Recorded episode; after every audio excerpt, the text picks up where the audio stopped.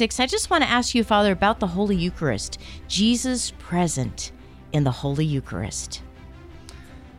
That is the source and summit of our faith, you know, and I've been trying to really reiterate that into our students at the school, right? That this is Jesus fully present in the Eucharist, body, blood, soul, and divinity, right? And I've been working recently with our altar servers and really wanting them to get that, you know, that you know, the reason why you are there and the reason why you're trained in such a precise way is that so that you can model for people what this is and what you're doing.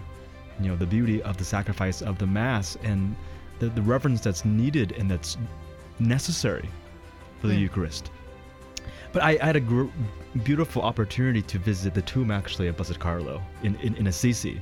It's kind of the final trip before coming back to the U.S., and just to see him there and see how young he is and just how normal his upbringing is really showcases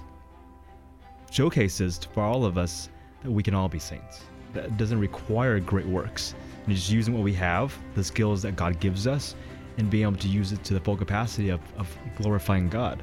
Just being faithful to our daily task and hopefully using those tools to be able to, like for him, evangelize through spreading the message about the Eucharist, but even just being joyful is a sign of sanctity. And people see that and they say, well, I want that. And it becomes contagious and becomes a part of what people desire in life. And then here we go. It's on fire. The world's on fire.